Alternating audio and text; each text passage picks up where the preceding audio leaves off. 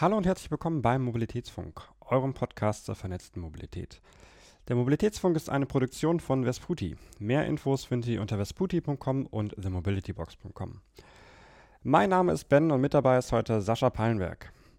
Im ersten Teil letzte Woche haben wir unter anderem über die Unterschiede des öffentlichen Verkehrssystems in Taiwan und Deutschland gesprochen und heute im zweiten Teil geht es unter anderem auch um die Rolle der äh, Autohersteller in der Mobilitätswende. Viel Spaß! Bezüglich Umweltverbund und Vernetzung ähm, und äh, auch Einfachheit. Also ein, ein, ein, Beispiel, fast jeder Verkehrsverbund in Deutschland hat zehntausende Produkte. Das ist quasi dann die Einzelfahrt, äh, Preisstufe 1, Preisstufe 2, Preisstufe 3, von hier nach da, nach, nach dort. Und ähm, so, wenn man sich das mal anschaut am Ende und sieht, hey, guck mal, brauchen wir wirklich diese 3000 verschiedenen Einzeltickets oder reicht es, dass wir ein Einzelticket haben, was für eine halbe Stunde gültig ist, eins, was für zwei Stunden gültig ist und eins, was für einen Tag gültig ist? Ähm, genau. Das sind natürlich alles, alles Überlegungen, die damit drin sind. Andererseits haben wir in, in, in Deutschland ja das, das große äh, nicht, nicht Feindbild, aber so das, ähm, so den, das Heiligsblechle. Das äh, sagt, hey, ähm, ich bin der, der Inbegriff der individuellen Mobilität, der Freiheit, äh, das schon seit, seit Jahrzehnten in allen Fernsehwerbungen, in allen anderen äh, Kommunikationskanälen ähm, von, von den Autoherstellern äh, kommuniziert wird. Hey, wenn du mobil sein willst, wenn du Freiheit brauchst, dann nimmst du ein Auto. Gleichzeitig haben wir auch einen Verkehrsminister, der sagt, hey, wir können unsere Autowirtschaft nicht einschränken, ähm, weil da so viele Jobs dranhängen. Ähm, mhm. Gibt es da dann überhaupt einen, einen Willen oder wie, wie schafft man es äh, zu sagen, auf der einen Seite, okay, Autoindustrie ist für uns wichtig als Wirtschaft des Landes, aber die Autoindustrie ist ja jetzt nicht unbedingt die Industrie, der es so stark dran gelegen ist, den ÖPNV und andere umweltfreundlichere Verkehrsträger zu unterstützen. Das würde ich nicht so pauschal sagen. Wenn wir uns anschauen, wie Sharing-Systeme äh, in den Markt äh, gekommen sind in Deutschland, dann sind selbige vor allen Dingen über die Automobilkonzerne gekommen. Ne? Bei bei, beim, beim Daimler war das damals ähm, Car2Go. Dann, äh, das ging in Ulm 2007 los. Das ist mittlerweile 16 Jahre her. Ähm, dann kam BMW mit Drive Now. Dann haben sie beide erkannt, oh, wir können überhaupt kein Geld damit verdienen. Also haben sie daraus diese ShareNow-Geschichte äh, äh, gebaut. Dann haben sie gemerkt, oh, wir können immer noch kein Geld damit verdienen. Deswegen haben sie es entsprechend verkauft. Und äh, die, die aktuellen Eigentümer werden eben zu erkennen, oh, wir können damit kein Geld verdienen. Es gibt auf diesem Planeten nicht ein einziges Unternehmen, bis auf Blacklane äh, tatsächlich, äh, auch aus Deutschland, ähm, die aber ganz einfach einen Limousinen-Service anbieten, ja? Ähm, in dem Mobilitätsservices profitabel sind basierend auf Autos. Ja, ein, ein, ein Uber und ein Lyft verzeichnen aber Milliarden Verluste jedes Jahr. Es funktioniert nicht. Der entscheidende Faktor des Menschen ähm, drückt da so heftigst auf die Margen, dass es sich eigentlich nicht lohnt. Äh, Im Moment ist es ein reiner Marktverteilungs- äh, und, und, und Marktanteil. Äh, Gewinnungswettbewerb, den diese Unternehmen. Äh, also es, es gibt äh, schon einige, äh, einige Systeme, ähm, auch in Deutschland, die schon länger agieren ähm, und auch profitabel sind, die dann natürlich nicht so, so präsent sind und Millionen an VC-Money verschwenden.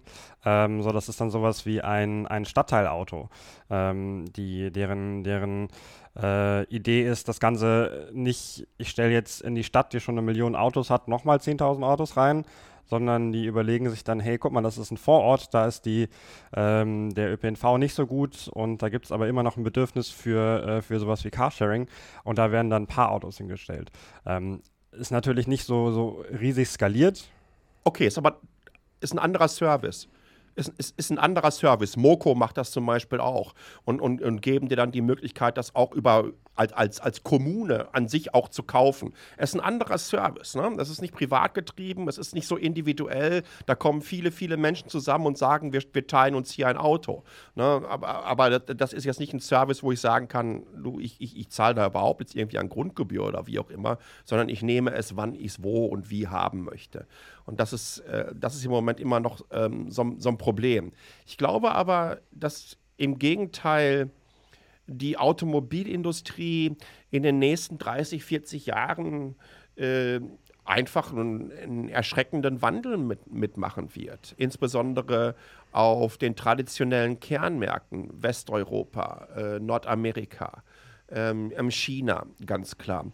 Weil PKWs A aus den Städten verbannt werden ja, da aus, aus in, in, die Stadtzentren wirst du nicht mehr mit einem Pkw hineinkommen. Das heißt, wir drücken das von vorne herein, auch schon wieder in Außenbezirke rein. Drücken wir so etwas in Außenbezirke rein, wird das rein stadtplanungstechnisch bezüglich der mobilen Infrastruktur Auswirkungen haben. Das heißt, die Stadtplanerinnen und Stadtplaner werden sich überlegen, wie bekommen wir die Menschen aus den Stand, äh, Randbezirken anders in die Stadt rein. Dann bist du übrigens bei einem ähnlichen Szenario, was wir hier in Taiwan haben, was ich gerade beschrieben habe, bezüglich dessen, dass wir lieber Menschen dann in die Busse bekommen wollen, ähm, um die zur nächsten Bahnstation ähm, hinzukommen.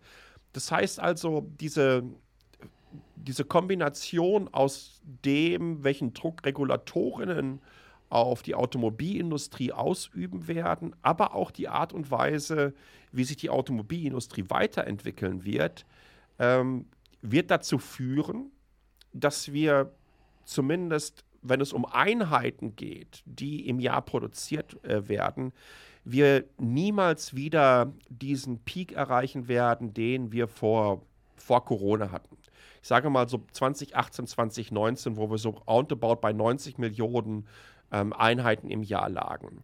Das werden wir nicht mehr hinbekommen. Wir werden erleben, dass diese Industrie äh, A, natürlich, wenn es insbesondere ums, ums autonome Fahren geht, äh, sich mehr und mehr in andere Monetarisierungsmodelle flüchten wird. Das heißt, wir stellen dir da was hin, und äh, wenn du möchtest, dass das heute grün ist und übermorgen blau und überübermorgen kariert, dann kostet dich das jedes Mal 10 Euro. Ja, wenn du äh, diese Streaming-Services haben möchtest in deinem Auto, möchtest dazu noch diesen Duft eingesprüht bekommen und für die Fahrt diese Massage, kostet dich das 10 Euro. Die Plattformökonomie, die wir von unseren Smartphones kennen, wird im Auto stattfinden. Das, die Plattform an sich wird anders monetarisiert werden. Die Margen werden dadurch steigen. Im Moment ist es immer noch so eine Geschichte des, ähm, wie kann ich möglichst viel absetzen zu der maximal höchsten Marge, die ich erreichen kann. Und das vor allen Dingen, wenn der Tag des Kaufes des Kunden stattfindet. Und dann ist es durch. Ja, dann kommen die zu ihrer Inspektion alle paar tausend Kilometer nochmal. Früher sind sie noch in die Autohäuser gefahren, haben sich die neue DVD mit dem neuen Kartenmaterial einschieben lassen und konnten da mal wieder ein bisschen was an. Aber das ist durch. Ne? Es, es, es fand keinen, es, es, es fand keine äh, keine After-Sales-Betreuung äh, mehr großartig statt, dass da noch Umsätze generiert werden. Das wird sich verändern. Das wird auch bedeuten, dass die Automobilhersteller dann nicht mehr ansatzweise so viele Einheiten bauen müssen, sondern müssen einfach entsprechend diese autonomen Services auf die Straße äh, äh, packen können. Das geht nicht von heute auf morgen. Das kostet wahnsinnig viel Geld. Ja? Jetzt ist diese Industrie in der Transformation rüber in die Elektromobilität. Und allein die deutschen Hersteller geben, haben weit über 100 Milliarden äh, Euro da rein investiert und bauen überall weltweit Batteriefabriken etc. pp. Müssen neue ähm, äh, Lieferketten und Rohstoffketten sourcen. Das geht alles nicht von heute auf morgen, aber das ist, das ist äh, die Möglichkeit, wie die klassischen, nicht nur die klassischen, wie, wie jede Automarke die nächsten Jahrzehnte überleben äh, wird und kann, indem sie begreifen, dass die Plattformen, die sie herstellen, eigentlich erst dann richtig, richtig profitabel werden, wenn sie in Kundenhänden sind, wenn sie im Gebrauch sind. Und das ist dieser große Unterschied zwischen der individuellen Mobilität und derer der Nutzfahrzeuge. Ne? Das, die individu der individuelle Pkw wird ein Nutzfahrzeug werden in Zukunft. Ein Nutzfahrzeug, was rumsteht, verliert Geld und verdient kein Geld. Ein Bus, der im ÖPNV nicht fährt, verdient kein Geld. Eine Bahn, die nicht fährt, verdient kein Geld, macht keine Umsätze. Aber PKWs stellen wir für 95 Prozent des Tages auf die Straße. Und das wird sich verändern. Und das werden insbesondere die Hersteller schneller begreifen, die traditionell eh schon im Nutzfahrzeugbusiness sind. Es ist sehr spannend, äh, diese, diese Entwicklung ähm, mitzubekommen. Ich, ich glaube, BMW war das, die jetzt vor kurzem angekündigt haben, hey, du kannst jetzt deine, deine Sitzheizung für äh, x, x Euro im, äh, im Monat äh, dazu buchen. War direkt der riesige Shit Shitstorm, äh, ähnlich äh, wie als, als Apple damals angefangen hatte, den äh, äh, keine, äh, kein, kein Charging Brick mehr dazu zu legen oder als sie gesagt haben, hey, wir, wir machen jetzt keinen Kopfhöreranschluss mehr. Ähm, und mittlerweile ist das was, ähm, das eigentlich niemand mehr so wirklich braucht oder die, die allermeisten vergessen haben, dass es diesen Shitstorm überhaupt mal gab. Ähm, ich glaube, so bei BMW war es so relativ äh, ähnlich, oder es wird relativ ähnlich sein äh, mit der Autoindustrie, dass da jetzt viel irgendwie negatives Feedback kommen wird, ähm, aber dass sich das dann auch irgendwann harmonisieren wird und dass es dann irgendwann ganz normal ist, ähm, wenn, wenn die Autohersteller irgendwann sagen, hey, das ist unser Modell äh, und anders machen wir es nicht. Ähm, bis dann vielleicht irgendwann wieder eine äh, brasilianische Regierung kommt oder eine EU kommt und sagt, hey, wenn du was einbaust, dann musst du es auch zur Verfügung stellen ähm, und darfst dann nicht irgendwie nochmal monatlich für, für Gebühren verlangen finde find ich sehr spannend, das, das zu beobachten, auch wenn du jetzt sagst, dass, es, dass das die, die Zukunft ist äh, für das Auto. Ähm, bin sehr gespannt, wie das Ganze in, in, in, fünf Jahren aussieht, in zehn Jahren aussieht ähm, und ob die, die Strategien so aufgehen. Es ist, äh, wie gesagt, da geht es gar nicht um Aufgehen oder nicht aufgehen. Die Menschen machen es. Die werden genau das kaufen. Wer sich einen BMW kauft, ja, ob das jetzt ein 5er oder 7er ist oder ein, ein Mercedes EQ, äh, EQE oder EQS, wo du die Pakete kaufen kannst, wo du dann 50 oder 80 äh, PS mehr freigeschaltet bekommst während einer Beschleunigungsphase. Ähm, Menschen werden das kaufen.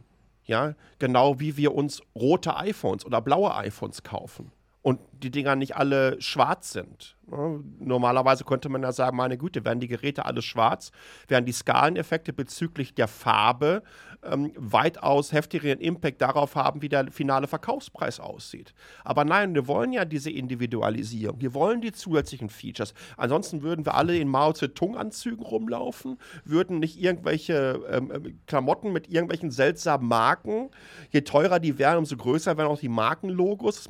Offensichtlich mögen das ja Menschen und, und, und, und, und, haben da Bock drauf. Ja? Und, und letztendlich ist es, ein, ist es ein Demand, der erzeugt wird, der dann entsprechend bedient wird. Ich glaube aber, dass die jetzigen Beispiele, die wir gerade haben, ähm, ja, also bei aller Liebe, das mit der Sitzheizung, da, da kann man geteilter Meinung sein.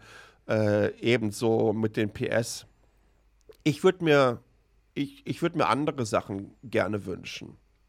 Ich würde mir, bei Mercedes hatten wir das so, ähm, in der Mercedes Me-App konntest du belohnt werden dafür, dass du effizient äh, gefahren bist. Da hast du dann so Punkte für bekommen und dann konntest du entsprechend im Mercedes Store damit einkaufen oder konntest damit Bäume pflanzen oder die Sachen donaten an eine Charity oder wie auch immer. Ähm, wenn ich mir darüber Gedanken mache, wenn wir Nachhaltigkeit und Energie einsparen und Produkte nutzen, die auch bezüglich der Materialien einen nachhaltigen Ansatz haben, wenn wir das so aufladen können, wenn wir da einfach Incentivierungen draufpacken, dann kann auch die Art und Weise, wie Features in Zukunft gedacht werden, völlig andere sein. Im Moment ist es bei aller Liebe, aber wie gesagt, das mit dem mehr PS und mit der Sitzheizung ist für mich absolutes Bullshitting. Ja, das ist 100% Marge, äh, äh, die, man, die man damit generiert, äh, zumindest wenn es einmal im Markt ist. Äh, und man weiß ganz genau, dass die Menschen es kaufen werden. Äh, da sehe ich das übrigens ähnlich ähm, wie du, beziehungsweise gewisse Regulatorinnen.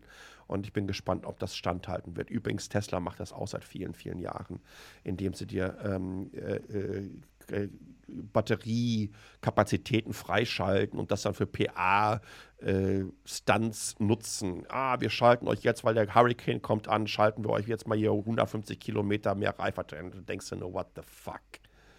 Ähm, ich glaube, aber die, die, die, die Features der Zukunft werden andere sein. Ich glaube, dass Menschen dafür bereit sein müssten, ähm, zu begreifen, dass Nachhaltigkeit und auch die individuelle Mobilität, wie wir sie definieren, ihren Preis haben muss. Und wenn ich dann die Möglichkeit habe, A zu sparen, beziehungsweise für besonders nachhaltige Features, wenn Menschen dazu bereit, dafür bereit sind, Geld zu bezahlen, und das wird dann entsprechend umgelegt, um weitere nachhaltige Features in Zukunft zu finanzieren bzw. zu befeuern, dann halte ich das wirklich alles äh, für sehr, sehr wichtig. Das, was wir jetzt gerade sehen, ist absoluter Kindergeburtstag noch. Und äh, zum, zum, zum Teil wird da seit 10, 15 Jahren äh, drüber nachgedacht. Äh, aber es bewegt sich in die richtige Richtung. So Mitte der Dekade werden wir äh, die erste wirklich neue digitale Generation an EVs aus Deutschland sehen, die nicht Hybriden sind, die irgendwann mal so halb auf einer Verbrennerplattform entwickelt wurden, die nicht die, diese erste Generation der Elektroautos darstellten, die man jetzt reinschieben musste, sondern die komplett digital gedacht wurden. Und da werden wir genau solche Services und die Individualisierung dieses, dieses Fahrvergnügens, wie man immer das auch äh, definieren möchte. Da bin ich ja schon äh, schwer bei, ähm, bei, bei VW. Ne? Ich glaube, VW war es mal ganz, ganz früher Fahrvergnügen äh, als Kampagne. Ähm, da werden wir so wahnsinnig viel sehen und äh, ich halte das auch für richtig, weil ich glaube, je schneller die Automobilhersteller begreifen, dass je länger das Fahrzeug im Markt ist und je besser es in der Zeit ist, umso mehr Umsätze und so mehr Profite und Gewinne wird es für die Company ähm, generieren. Und nicht, je schneller es kaputt ist und dass dann der Nächste die neue Kiste kauft. Weil wir reden hier in der Automobilindustrie äh, um äh, Profitmargen, die irgendwo zwischen 10 und 20 Prozent sich bewegen. Ja. Das ist ja absoluter Kindergeburtstag im Vergleich zu einem Apple äh, und Co. Das werden die Automobilhersteller begreifen und dann sehe ich das immer noch so. Ja, wir werden weniger Autos haben, aber trotzdem, die werden profitabler für die Hersteller. Ich bin mal gespannt, was da noch kommt. Also für mich ganz persönlich, das Auto, was ich mir kaufen wollen würde, wurde noch nicht gebaut. Also es ist kein, kein Auto auf dem Markt, was irgendwie mein, meine Mobilitätsbedürfnisse besser abdeckt als zum Beispiel eine Bahncard 100 ähm, oder äh, irgendwie ab und zu mal einen Mietwagen im, im Urlaub. Ähm, aber da gibt es sicherlich noch möglich einige Möglichkeiten für, äh, für die Autohersteller auch mit mir Geld zu verdienen, ähm, der, der eigentlich kein, kein typischer äh, Autofahrer ist. Ähm, aber ich glaube, das ist generell so eine große Frage. Also ich meine, das, das haben sich die, die, die meisten Autohersteller ja vor 10, 15 Jahren mal auf die Fahne geschrieben, dass sie jetzt Mobilitätsdienstleister werden wollen haben sehr viel Geld da rein investiert, wie du sagtest, mit, mit Car2Go, mit DriveNow, ähm, mit, mit WeShare. Äh, und ich, es, es, gibt jetzt auch da wieder Blacklane die einzige Ausnahme, äh, kein, ähm, kein Startup oder kein Unternehmen aus der Mobilitätsbranche mehr, wo ein deutscher Autobauer ähm, wirklich sinnvoll oder groß mit beteiligt ist. Ähm, so Carsharing in Deutschland wird jetzt von einem kleinen privaten Unternehmen namens Miles hier in Berlin irgendwie aufgerollt, die jetzt von, von äh, Volkswagen WeShare aufgekauft haben. Ähm, ich glaube, das ist nochmal viel, viel vom Kuchen zu verteilen ähm, in, in den nächsten Jahren und äh, sehr spannend zu sehen, was sich da entwickeln wird. Also ich glaube, die, die große Frage ist wirklich, wie, wie schaffen wir ein, ein, eine Verhaltensänderung äh, ähm, hin zu mehr Nachhaltigkeit in der Mobilität ohne dass die Menschen sich so fühlen, als ob ihnen irgendwas weggenommen wird. Weil wenn mir jemand sagt, hey, ich nehme dir jetzt dein Auto weg, äh, sind, glaube ich, die wenigsten glücklich drüber, wenn man denen sagt, hey, guck mal, hier habe ich dir eine neue Buslinie gemacht und hier hast du ein Deutschland-Ticket und hier hast du deinen Scooter, den du benutzen kannst und gleichzeitig hast du auch die Möglichkeit, immer ein Auto zu haben durch diese App hier dann ist es was ganz anderes. Also ich meine, diese, diese Nudges hin zur grünen Mobilität. Also ich meine auch, auch sowas wie, wenn ich mir ähm, eine, eine, Reise anschaue und auf Google Maps sehe, hey, guck mal, äh, ich kann da jetzt die, die nachhaltigste Variante anzeigen lassen. Ich kann mir zum Beispiel auf dem ähm, für eine Fahrradstrecke anzeigen lassen, äh, wie viel davon auf einem Fahrradweg ist, wie viel Prozent davon auf einem auf der Straße ist und wie viel Prozent davon auf einem komplett ähm, abgetrennten Weg. Also ich glaube, da haben wir noch sehr, sehr, sehr viele Stellschrauben, ähm, die ganz unterschiedliche Stellen irgendwie ähm, nutzen können, um den Umweltverbund und um nachhaltige Mobilität wirklich attraktiver zu machen. Ohne dass wir jetzt die ganzen 100 Milliarden Euro, es sind tatsächlich 100 Milliarden Euro Investitionsstau im, im Schienenverkehr ähm, direkt angehen. Das müssen wir auch machen.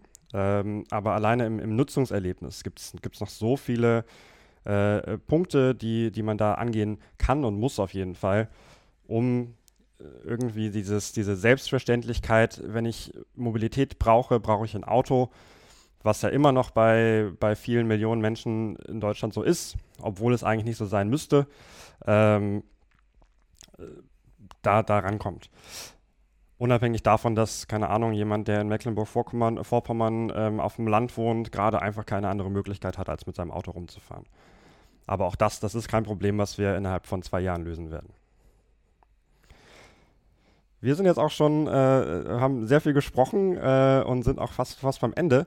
Ähm, wir sprechen, äh, wir spielen einmal immer Wünsch dir was und da darfst du dir ähm, irgendein Projekt wünschen. Das kann eine Verhaltenswandlung sein, das kann ein Infrastrukturprojekt sein, alles, was du möchtest. Und wenn wir dann ganz genau dran glauben und einmal mit den Fingerschnipsen, äh, wird es wahr. Was ist es für dich?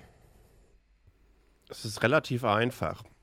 Ich wünsche mir von Frankfurt ausgehend, weil es der größte deutsche Flughafen, äh, Non-Stop-Strecken, Hochgeschwindigkeitszüge, das können die neuesten Generationen der ICEs sein. Ich hätte mir natürlich irgendwann mal einen Transrapid gewünscht, aber da wollen wir gar nicht mehr drüber nachdenken. Äh, aber von Frankfurt aus sternförmig Non-Stop-Verbindung München, Stuttgart, Köln, Hamburg, Berlin. Und dann einfach der nächste Level ist, von da aus kannst du alles entsprechend weiter verteilen. Das würde nämlich Folgendes bedeuten. Wenn wir eine aktuelle Generation von Hochgeschwindigkeitszügen einsetzen würden, die so roundabout 350 km/h erreichen können, und wenn die nonstop fahren, können wir von Frankfurt aus jede dieser Metropolregionen innerhalb von anderthalb Stunden erreichen. Das bedeutet übrigens auch, dass du von jeder dieser Metropolregionen innerhalb von drei Stunden reiner Fahrzeit in jede andere dieser Metropolregionen kommen könntest. Das würde innerdeutschen Flugverkehr komplett eigentlich vom Tisch wischen. Ja? Und es würde dafür sorgen, dass Menschen sich denken, meine Güte, soll ich jetzt mit 200 über die 45 ballern, äh, bin nach äh, zwei Stunden Fahrt fix und fertig mit den Nerven, weil hier und da mal welche mit 120 auf die linke Spur den großen Bremsblock gespielt haben? Oder setze ich mich nicht ganz entspannt in einen dieser Züge hinein, die dann auch vom Interieur entsprechend ausgestattet sind. Wie gesagt, da gibt es ganz, ganz wunderbare Beispiele bei unseren europäischen Nachbarinnen und Nachbarn. Und denke mir einfach, ach, weißt du was, ich genieße das jetzt einfach mal, diese Fahrt, oder ich arbeite was, oder ich unterhalte mich nicht mit irgendwelchen Menschen oder lese eine Zeitung, sondern äh, definiere autonomes Fahren darüber, indem ja vorne eine Schaffnerin, äh, nicht eine Schaffnerin, Zugführerin äh, oder Führer drin sitzt und lasse mich entspannt von A nach B bringen. Das würde ich mir wünschen. Das wäre ein Großprojekt. Das haben andere Länder auch hinbekommen. Und ich würde mir wirklich, würde, würde hoffen, dass Deutschland wirklich einfach mal eine Runde progressiv ist. Das macht auch dann mehr Eindruck, wenn man sagt, hey, ich bin mit einem Fahrzeug mit 15.000 PS äh, angekommen, als wenn man sagt, hey, ich bin mit meinem Auto mit 200 PS angekommen. Sehr schön. Ähm, das war's auch schon und damit kommen wir zum Ende der Sendung. Äh, vielen Dank, Sascha, für das Gespräch und vielen Dank an alle Zuhörerinnen und Zuhörer fürs Reinhören.